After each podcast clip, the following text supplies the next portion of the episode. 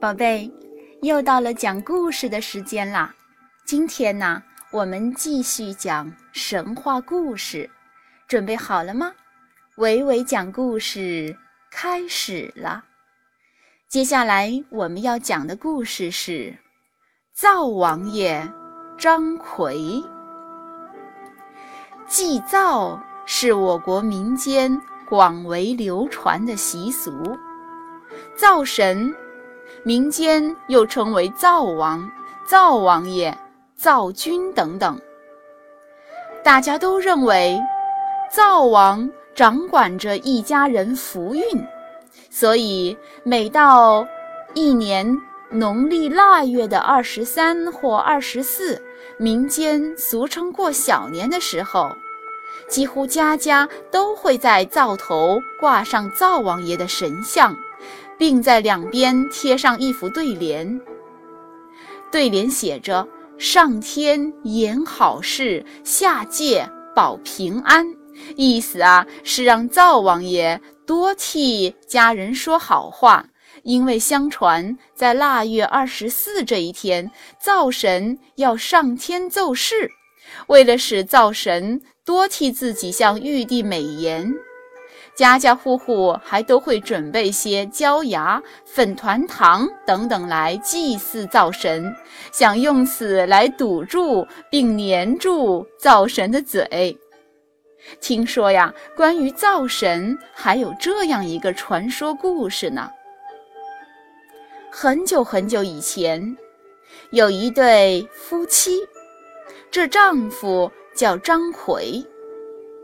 他的家里很穷，日子过得非常艰难。一天，天气寒冷，他却病倒在一个破庙里。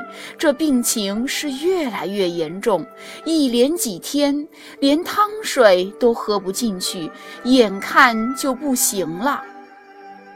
为了不让妻子同自己一起饿死，张奎就央求妻子。离开他，去另外寻找活路。妻子没有办法，只好哭着走了。一天夜里下起了大雨，突然就打了一个大雷，把庙门劈成了两半。张奎吓出了一身冷汗，可没想到，经过这么一下，张奎的病竟然有了好转，康复了。康复以后，张奎就继续到处乞讨。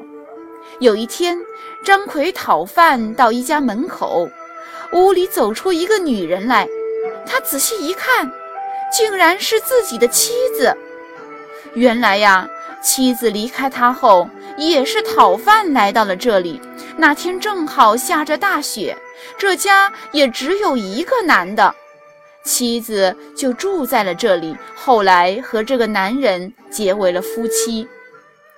新丈夫不在家，妻子就把张奎叫到了屋里，这两人开始述说起离别后的经历。说着说着，两人就抱头痛哭。妻子知道张奎还没吃饭呢，就去厨房给他炒了鸡蛋，想让他吃顿饱饭。因为张奎经常挨饿，这顿饱饭竟把他撑死了。妻子害怕新丈夫回来看见，解释不清楚，就把张奎的尸体背到了院子里头，藏在了一堆柴火后面。后来，她总是端了饭碗到柴火堆前祷告几句，意思是。叫她的丈夫张奎死后不再挨饿，时间长了，新丈夫发现她的行为有些异常，就再三的盘问她。没办法，妻子只好把实情跟他讲了一遍，并说：“只要我有吃的，就不能让他做恶鬼呀。”新丈夫听了很感动，觉得她没有做错。就说：“咱们不如找个画匠，你来描述，叫画匠把他的样子画下来，贴在灶台后头，这样啊，不用我们吃什么东西，只要一揭锅盖，他就能先吃第一口了。妻子听了十分感动，于是真的找了一个画匠，画出了张奎的头像，并把画像供奉在了灶台的后头。几年以后。妻子也去世了，丈夫就叫人把妻子的样子也画成了像，同张奎的像贴在一起进行供奉。从此以后，日子越过越好，年年丰收。